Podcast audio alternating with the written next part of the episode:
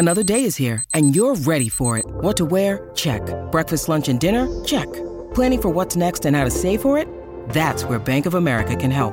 For your financial to-dos, Bank of America has experts ready to help get you closer to your goals. Get started at one of our local financial centers or 24-7 in our mobile banking app. Find a location near you at bankofamerica.com slash talk to us. What would you like the power to do? Mobile banking requires downloading the app and is only available for select devices. Message and data rates may apply. Bank of America and a member FDIC. You're listening to a special edition of A Way with Words, the show about language and how we use it. I'm Grant Barrett. And I'm Martha Barnette. Today we're looking back at some of our favorite conversations about cats and dogs, and a few other animals besides. Cats and dogs prowl around inside some interesting English words. For example, the adjective chatoyant. That's C H A T O Y A N T. It describes something that's shimmering like a cat's eyes, like you might talk about a chatoyant gemstone. And chatoyant comes from the French word for cat.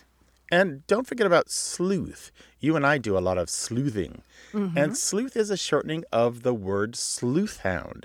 In the 15th century, the name sleuthhound applied to a bloodhound with a strong sense of smell.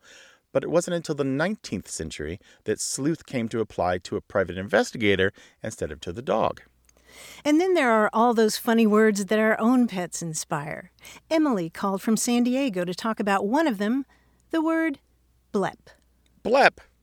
Bleps are the uh, the internet name for when a cat, usually it kind of counts with dogs, they do it all the time, leaves their tongue out, and it's just kind of the like comic book caption for this expression or action of theirs. Blep. B L E P, right? A blep. Yeah. B L E P, and it's mm-hmm. kind of in the same family. The more like commonly known one is a boop. When whether you touch an animal's nose and you go boop, or they touch something else with their nose, I feel like that has started. Yeah. I've seen it more in the real world. You know, booping. Yeah, you boop a snoot. Yeah, it's not that it makes the sound boop, but it's kind of the action itself. And so blep is the name for the tongue being left out. And if you Google these things, you'll see them all kind of associated. Mhm. Um, so was are these onomatopoeias? Is that what they would count as? Uh, some of them maybe. I certainly the mlem, M L E M, when they do kind of a gentle licking, right? Yeah, the licking, the mlemming of that's the third trio of these siblings of animal. Like if a cat has food on his whiskers and he does the little gentle lick to get off, that's a mlemming. Mlem, mlem, mlem, How are you mlem, spelling mlem. that? M L E M? M L E M, yeah. Yeah, it's hard to say. Like I usually see it in writing. Mlem, mlem. And then blep. I love those. All those. Yeah. In my house, we agree that all dog snoots must be booped. If they'll let you Yeah, boop them, you have to boop a snoot. The boop. Um, So, like, how long before these are in the dictionary? Like, what what's the barrier you know, they I cross don't, over? I don't think it'll be long uh, in the scheme of language, maybe 10 years or so if they last.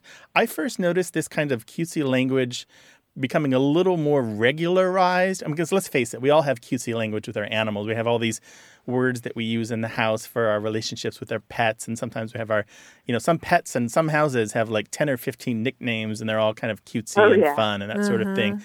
But the regularization of this kind of language first came to my attention for what it's worth in 2005 with the Cute Overload website. Do you remember this website? Oh yeah, yeah. They I love that they- website. It's still up, but they stopped posting new content a couple of years ago, and it's cute animals, and they had all kinds of language. One of my favorite was the talking about tox, the short for buttocks. So the, Oh, really? the, the tox of a little animal. It's it's cute little fuzzy behind, right? And um, I think that's where I first learned toe beans for the little pink. Of the, Oh, little- yeah, the beans.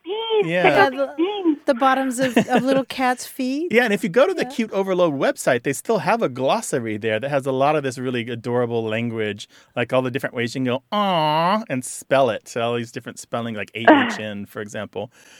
There's another vector that other other people have discovered, and uh, I think they're right as a source of really, really popularizing this language. And that vector is the dog spotting Facebook group. And so there's something like 800,000 members to this group. And basically, what they do is post pictures of animals that they've come across or had an interaction with or their own pets. And a lot of the language is uh, just adorable. And then the other vector is the We Rate Dogs Twitter feed Oh yeah. where every dog is rated on a scale of 1 to 10 and they're always like 13 out of 10 would pets and 12 out of 10 is super adorable Emily, you sound like you go to all these websites. Uh, yeah, yeah, these are all pretty classic internet uh, spaces. It's funny because it feels like everyone kind of came to these same conclusions like independently. Like Mhm. the amount of people I know who call their pets bean, which I think probably did come from the the little toe beans. It's all part of the same, you know, colloquial phrase for a cute little thing as a bean, and you know, A the bean. booping and the blumming and the blepping. Like I saw it from so many different corners of the internet,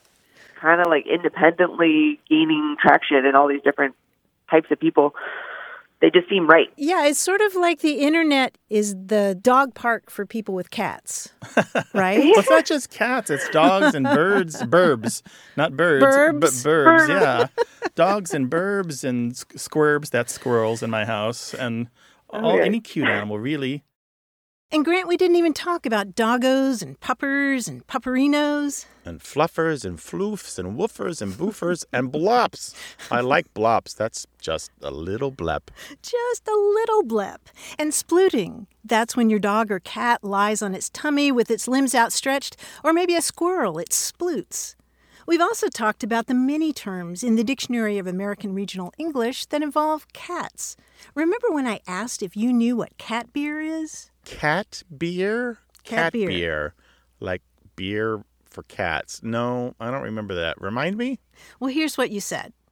What's cat beer? Cat beer is a term that you hear in the North, at least in Minnesota and in Mhm. Vermont, that means milk. Oh, how about that? Cat beer. Cat beer. Yeah. What about cat hair? It's not the cat hair, actual No. cat hair. It's something No. else. No. Would this be, I don't know, cat hair? like you might say of somebody, oh, he's certainly got the cat hair. Whiskers on your face from, from not shaving? I don't know. Money. That's money? I don't. They had citations from Oklahoma and Ohio. Cat hair. To Yeah. have the cat hairs to have money. Okay. Yeah. How okay. about that? Sure. And one more cat face. Oh, sure. I know that one. We Yeah? have terms for that on. We have citations for that on our website. Oh, okay. So these are fruits, vegetables, especially tomatoes, the, where Mm-hmm. they they kind of grow with some weird splits in the side, like the the way the cat's mouth is shaped. Mm-hmm. Yeah. yeah, or the way that a tomato looks when you pull it off the vine. You know, that part where it connected to oh the yeah. vine. Well, it looks like the little the triangular shape of a cat's face. Yeah. There are actually a couple of other definitions for cat face. One is a scar or knot on a tree. Oh yeah. But the one that I really like is the one that's used largely in the African American community in the South. Um, and it means a wrinkle or pucker in clothing when ironed too dry. Oh. In fact, Maya Angelou wrote in I Know Why the Caged Bird Sings I had to iron seven starch shirts and not leave a cat's face anywhere. Oh, how about that? We'll be back with more in a moment. But first, did you know that A Way with Words is independently produced by a nonprofit organization? In other words, this show receives no funding from NPR, the Corporation for Public Broadcasting, the federal government, or radio stations. That means we depend on support from listeners like you. So please take a moment to go to waywordradio.org. Find that donate button with the red heart. Give what you can to help us keep bringing you new episodes. Thank you.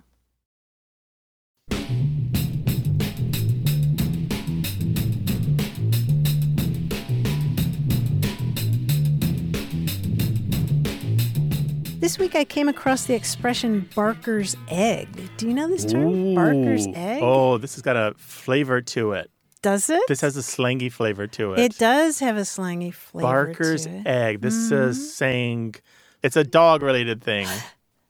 That's Barker. right. Barker. Yeah. When when I first saw it, I thought Barker's egg. Well, that must be from a specific bird. You know, Barker's such and such, and the egg is a special egg. But no, a Barker's egg in Australia is, you know, when you're taking your dog for a walk and you have that little plastic bag and you put the pick up the Barker's egg Oh, off the oh, I see. It's the doggy do that you pick up, right? Yeah. That's right. And we are picking up right where we left off in this special edition of A Way with Words, the show about language and how we use it. I'm Martha Barnette. And I'm Grant Barrett. Today we're looking back at some calls about critters. One of our youngest listeners asked about a saying that you may have wondered about too. My name's Evie from Texas, and can you please tell me where does the phrase "It's raining cats and dogs" come from? Where the phrase "It's raining cats and dogs" come from? Where did you come across that that made you think about this? it was a rainy day, and I was watching the rain come down, and I asked my dad, "What does it mean? What does the phrase "it's raining cats and dogs" mean?" And he said he didn't know. Is that something So- that the two of you say together? Do you both say it's raining cats and dogs, or did you hear it somewhere else? I just said it. Okay. And Evie, do you have a dog yourself? Yeah, he's more like a bodyguard to me, cause he, cause he like wants to make sure I'm safe sometimes. And what's your dog's name, Evie? Penny, like the coin. Penny like the coin. That's nice. So raining cats and dogs, Martha. What do we know about that? Well, you've never seen cats and dogs falling out of the clouds, have you, Evie? No. Yeah, yeah. So that's what we call a figure of speech. It's just an imaginary thing. And the idea of raining cats and dogs just refers to the idea that when the rain is really, really coming down, it's really noisy and really loud, right? Yeah. I mean, if you can imagine cats and dogs all flying down from the clouds, it would get really, really noisy, right? Barking and howling and yowling and meowing and a little fighting on their way down. Yeah. And a bit hissing. Yeah, Sure. some hissing for sure. Yeah. And the reason that I think it has to do with the noise of rain is because if you look at cultures around the world in different countries, they also talk about something that's really noisy. Like uh, in Greece, for example, they, they don't say the rain is coming down hard, they say it's raining chair legs. Can you imagine if a bunch of chair legs were coming down out of the sky? That would be really noisy too. Or in South Africa, they say, it's raining grandmothers with clubs. right? It's really crazy. So like granny's coming down, thumping the ground with yeah, clubs. yeah. And in Poland, they say it's raining frogs, which would also be really noisy. Sure. And in Colombia, they have a Spanish phrase that, that goes, "It's raining even husbands," or it translates as It's- "It's, raining even husbands." It's raining men. Hallelujah. Yeah. Yeah, so the English version of that is "It's raining cats and dogs," which is a Oh. very, very noisy situation. Okay.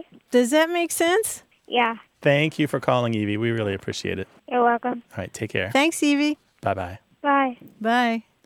So we have to debunk Yes, let's debunk. the famous email Yes. that floats around Oh my that gosh. I've been now been getting for over 20 years. Yep. Raining cats and dogs does not come from sodden thatched roofs that had animals on them and that would fall through when it rained a lot. Thank you. Please do not send us that email. Does not come from that. has never come from that. There's no evidence. That's no, no, it doesn't. There's nobody in the history of studying language that believes that. Yep, that email about life in the 1500s continues to rear its ugly head. But we're here to say, don't fall for it, please. Now, here's a conversation we had about the linguistic paw prints in another phrase. My name is William. I'm from Austin, Texas, and I think I got a good one for you guys. All right, let's hear it. Lay it out. Okay, so um, I worked in the film industry here, and uh, I was on a set uh, a couple months ago, and it was after a really long day, and we were all chilling out afterwards. And I sat down and I said, "Oh man, my dogs are barking," and I started taking my shoes off, but everyone looked at me like they didn't know what I was talking about. And I've grown up in Texas my whole life, and I've said my dog's are barking, which means your feet hurt, as far as I know.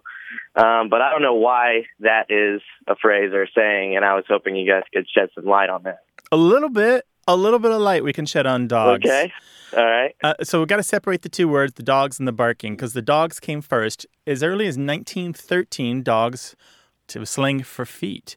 And it actually Really? popped up in the, the work of a well known cartoonist called Tad, or T.A. Dorgan, who um, did cartoons for some New York newspapers. And he's got various connections to various etymological histories. He was apparently widely read and widely appreciated and had a great sense of humor.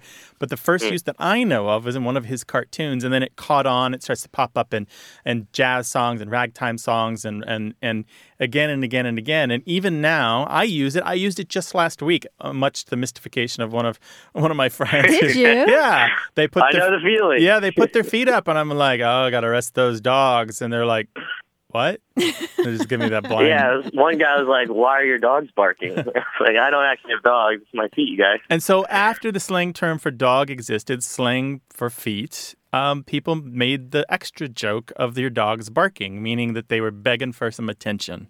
Uh-huh. Right? That's it, man. That is no more complicated than that. Although I should point So- out what's really interesting, it did for a while there, and it's less common now. Um, it also took on the meaning of shoes, not just the feet, but dogs could mean your shoes. Gotcha. And you know, the makers of Hush Puppy shoes took this idea and ran with it. Back in the 1950s, they started advertising that their soft, casual footwear would quiet those barking dogs at the end of your legs. Another linguistic mystery solved. Speaking of solving mysteries, you'll want to stick around because in a few minutes, we'll hear from our friend Will Shortz. You know Will as crossword editor of the New York Times and puzzle master on NPR's Weekend Edition Sunday. He's promised us a quiz about a whole menagerie of animals. More in a moment, but first, please help us keep bringing you more episodes with a gift to the nonprofit that produces A Way with Words. Go to waywordradio.org. Look for the red heart on the donate button and give what you can. Thank you. You're listening to A Way with Words, the show about language and how we use it. I'm Martha Barnette. And I'm Grant Barrett, and we're joined by a special guest. It's Will Shortz, crossword editor of the New York Times and puzzle master of NPR's Weekend Edition Sunday. Hi, Will. Hey there, Grant. Nice to talk to you and Martha again. What have you got for us, Will? Well, I understand you have an animal related show, so Yes. I have brought an animal related puzzle. If somehow you could cross a chipmunk and a monkey, an offspring could be called by the portmanteau chipmonkey. Right. And s- Mhm. similarly, if you crossed a cockatoo with a toucan, you'd get a cockatoucan. Cockatoo can. Okay. So I'm going to describe some other animals whose names overlap phonetically. You tell me what their offspring should be called. Okay. Oh, we're going way beyond labradoodles here. Here's your first one an Australian animal that hops and a male chicken. Kangarooster. You got it. Number two, a great ape of Africa and a wild horse with black and white stripes. Uh, white stripes. I think they just have white stripes, don't they? Oh, okay. Oh. I think I have it. A Go. chimpanzee zebra? Uh, chimpanzee zebras, right? How about a heavy African animal that spends a lot of time in the water and a bivalve mollusk? Hippopotamus. You got it. How about a relative of a kangaroo crossed with an animal that builds dams? A wallabeaver. Now You that got one it. I want to see. I want to see all of these. A small desert rodent that can walk on two legs crossed with a large snake that coils around its prey. And that's a two word Mhm. thing. That would be a Jerboa constrictor. A jerboa constrictor is right. How about a one humped camel crossed with a farm animal that gives milk? That's two words. Dromedary cow. You got it. I guess they both could give milk. And your last one an Australian animal with a duck bill crossed with an affectionate term for a feline pet. Platypussy. Oh, platypussycat is right. Platypussycat. Yeah, that's uh one of the villains, I think, from a Bond film. yes. Okay. Congratulations. Well, thank you, Will. I love this. This is these are adorable. I can't wait to go to that zoo. we appreciate you coming out today and doing an animal themed quiz with us. It was a lot of fun. Anytime. It's always good to talk with Will. And you know, it's really quite something that he began editing the New York Times crossword puzzle back in 1993. Grant, that means he's on a 30 year run. Will might just be the greatest of all time. Well, speaking of goats, and I mean goats with wiggly tails and very successful people. speaking of goats, we heard from Pam in Eureka, California, who asked about a phrase involving the barnyard creatures. My mother and grandmother, when uh, they were in a would go into a dark room or it was really dark at night, they would say it was as dark as the inside of a goat, and that struck me as rather odd because presumably neither lady had ever been inside a goat. but I, I just considered, well, maybe it's just some little family weirdity. But then I read a an historic novel set in New Orleans in like the early 19th century. And there was a character in, in the story that said something was as dark as the inside of a cow. And I thought, well, this is really weird. Where are these people coming with this idea of inside of large ruminants there should be you know, darkness? I wondered about it for years and finally decided, well, you're the guys that would know, so I just give you a call and see what you say. You know what, Pam? Neither of us has been inside of a ruminant. no. you thought we would know. Although it reminds me of the Darn Groucho. Marx quote. Do you know that one? No, which one? Outside of a dog, a book is a man's best friend. Inside of a dog, it's too dark to read. Oh, right. Yeah, you're absolutely right. Inside a goat, too. Right.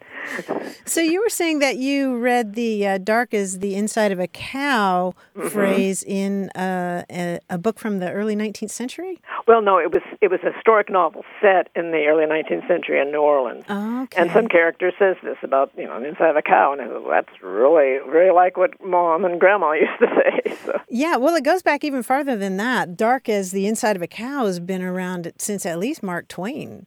Oh really? Yeah, he used that uh, phrase in Roughing It in Oh, and- 1871. And in Innocents Abroad. uh huh. Ah, Yeah. And you can uh, sort of infer what the idea is. I mean, if you're in there with no light bulbs, it's going to be dark. really dark, right?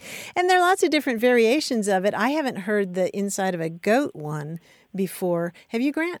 No, but, I've heard. But there are lots of other whale. ones, like inside of a whale, inside of a cat, inside of a black cat, inside of a, a sack, inside of a needle.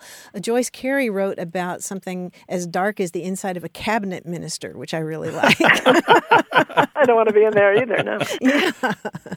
I've seen Yeah. a few magician's hat, coal scuttle, the devil's waistcoat pocket. Wow. All dark. But goat, have you you haven't heard goat? I goat? don't goat. I don't Yeah. know that one. No. So that may be a family weirdity. I like that word weirdity. weirdity may be a family weirdity as well. I'm not sure. Well, is there any kind of regional thing about us? I know that my mother's family, some of it came from the south. I don't know my genealogy very well. yeah, I'm not aware of it being it's regional. not regional. It's across all of the East English speaking world. You find it popping up in uh, anywhere English is spoken over the last 200 plus years. Varieties of dark as the inside of an X. Yeah. Huh. Well, maybe my, my relatives uh, couldn't afford cows, so they just had goats. Goats are great. I like goats. Pam, thank you for sharing this uh, Thanks, Pam. family phrase. I'll keep my eyes open and see if what other animals have uh, had their interiors invaded by this phrase. Yeah, let us know if you hear of any more, okay? okay. Bye. There's lots more to come, but first, there's nothing we'd like better than to fill your podcast feed with lots more episodes of A Way with Words. To do that, we need your help. Go to waywordradio.org, click on the donate button with the red heart, and give what you can to help us keep bringing you shows that are as entertaining as they are educational. Thank you. You're listening to a special edition of A Way with Words, the show about language and how we use it. I'm Grant Barrett. And I'm Martha Barnette. We've been talking about animals lurking inside the words and phrases that we use to communicate with each other. We also had a great conversation about the language a listener uses when she communicates with animals. Hi, this is Katie calling from Fairbanks, Alaska. Hello, Katie. Welcome. What can we do for you, Katie? What's happening in Fairbanks? yeah, well, um, as you guys may or may not know, Fairbanks is one of the dog mushing hubs of the world, um, and I'm actually a dog musher here in Fairbanks. I, Cool. yeah, I run uh, dog sledding tours with my husband, and then my husband is also running the Iditarod, the thousand mile race that starts in just a couple weeks. Wow, oh, that's my amazing. Goodness. A thousand yeah, miles. yeah. So I have a dog mushing question for you this morning. Wait, you have one for us? yeah, well, it's a dog mushing terminology question. Okay. So, um, when we direct the dogs where and how to turn, we use our voices.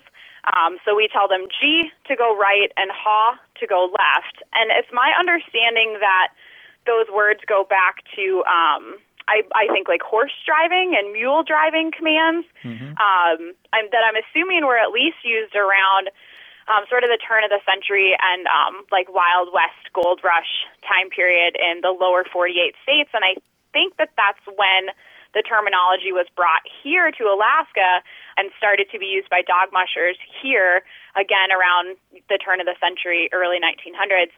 But I'm curious why those words and, and where they came from kind of before the horse driving and the mule driving. Wow, that's amazing. So just to re- recap here, gee is left and haw is right. No, I think it's the Uh, other way around. Opposite. Okay, haw is right and gee is left. The reason I asked you is one of my colleagues has done a little bit of work. It's been a couple decades on the modern understanding of these words, which were very well known when we were a more agrarian society, when you had a mule team or an oxen team to help you work the fields or horses to go to town with or what have you. And it turns out in the modern day, most people know that gee and haw are directions to animals, but they don't remember which is which which is left, except in dog mushing, which is really interesting. Hmm. So, Yeah. so, so haw is left and gee is right, Yeah. And so they have these, they have separate lives as words, and they only kind of come together as a pair in the last 150 years or so. gee is the much older one, goes back to at least the 1600s. You can find it in a, a ton of old dialect dictionaries throughout the United Kingdom. And what's really interesting, it doesn't it doesn't always mean the same thing in every place. So in some cases, it just means go, or it means go forward, or it means go fast. And then, of course, later in the United States, it gets really specific and just means go right, or turn right, or veer right. Yeah, pretty cool, right? So cool. And it's Yeah. and it's probably what's even more interesting to me is that there are all these other terms that sound like gee, like gee up or giddy up or get up, that all kind of mean to go or, or get the speed on, but they're all later than gee. They're all much newer, which means they might be influenced by it, but they aren't the source of the word gee, meaning go or go right. Right. Okay. And what we don't have for that or for haw, we don't know the true origin because these are interjections, and interjections are notoriously difficult to source when you're doing word histories or etymologies. These are words that probably exist for centuries or even longer in the language before somebody decides to write them down because they're in the beginning of kind of really making dictionaries or collections of word lists, interjections get kind of short shrift because they seem so ordinary and they seem kind of non lexical. And so people don't really bother to write them down until they become a little more obsessive and a little more completist later. Well, what strikes me about Yeah. these two is that the vowel sounds are so different that I'm guessing that even if you're in a snowstorm or the wind's blowing really hard, you might not hear the initial sound, but you're going to hear the E or the ah. Yeah. Is, is that what you find, Katie? Yeah, I think that's exactly right. So when we give tours, um, I'm usually having this conversation with people about gee and haw, and um, I'll be directing the dogs with my voice during the tours, and people will often say to me, "Gosh, you know, you don't say that very loud." People expect that we really need to like hmm. yell at the dogs in order for them to hear us, because mostly when we give those commands, we're talking to the dogs that are in the very front of the team, the leaders. Ah. And so people think we really need to yell in order for them to be able to hear us. But, you know, I think, well, A, dogs have a great sense of, of hearing, but mm-hmm. also, like, because they sound so different, I think they really only need to get, you know, kind of a sense of what I'm saying, a little piece of it, and they can easily get, like, okay, yeah, she's saying, you know, this way or that way. Outstanding. That's super cool. While we're talking, do you, do you know the origin of the word mush? I think so, but I could be wrong. Um, I believe it comes from um, marcher, which is French. um, yep. I, I think to walk or, or to march or to move. Right, Um, exactly, exactly. I would be interested to know how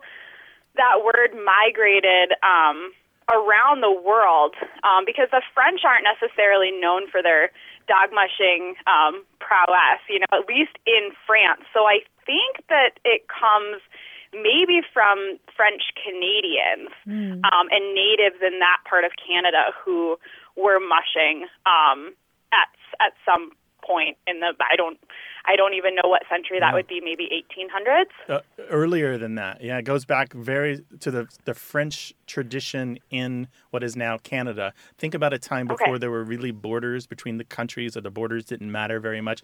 Think about the the fur trapper era or the casual exploring era, where a guy just wanted to go see the country and he'd take off, and he would learn this tradition of working with dogs in this way from the native people. And then uh, the French Yeah. jargon is kind of applied to this old historic way of getting around. Yeah, cool. We actually never say it to the dogs. So it's a word that we use. Um, like when we're talking about mushing, when we're describing what we're doing, um, but it's not a command, which a lot of people are surprised to hear. I don't ever tell the dogs to mush. And I think it's because the word, kind of like um, what we were just talking about, the word sounds like mush. Like I think it's hard for them to hear, you know, Mm-hmm. it's different than gee and haw, which are very easy for them to hear. hmm So, what do you say when you want them to get going? Um, it's a two part command. The first thing that we do is basically tell them to get ready. So we say ready, and then we say all right. And all right is their command for like moving forward. Um, different mushers will say um, hike. I've heard hike as well, but I think again, all right with the T and hike with the K is nice and easy for them to hear. Now, I have to point out that Katie here is KattiJo Deeter. And since our conversation back in 2018, she and her team have competed twice in the Iditarod. Most recently, they came in 16th. And that race is almost a thousand miles through some of the toughest terrain in Alaska. Wow. Congratulations, KattiJo. That is amazing. and we should add that KattiJo told us one more important thing about mushing. Katie, one last question, although I could talk to you all day. Seriously. Um, how do you get them to stop? Oh, we have brakes on the sled. Wait, you just surprised them? You just turned the We- sled off? We we do say whoa, um, but we say whoa as we're applying that brake. Um, and I've gotten them to stop using just the the word before, but you typically do need the brake, and that's why the number one rule in mushing is to never ever let go of your sled because if you fall off, um, you know, you tip over and let go, they're just going to keep going. And this is the part where I say that to keep this show going, we need your help. Do you like what you learn on A Way with Words? Each week, we try to make a show that feels like a salve for your spirit and a nutritious meal for your mind. So please, chip in and support the nonprofit that produces this program. Every gift makes a difference. So make yours right now. Go to waywordradio.org.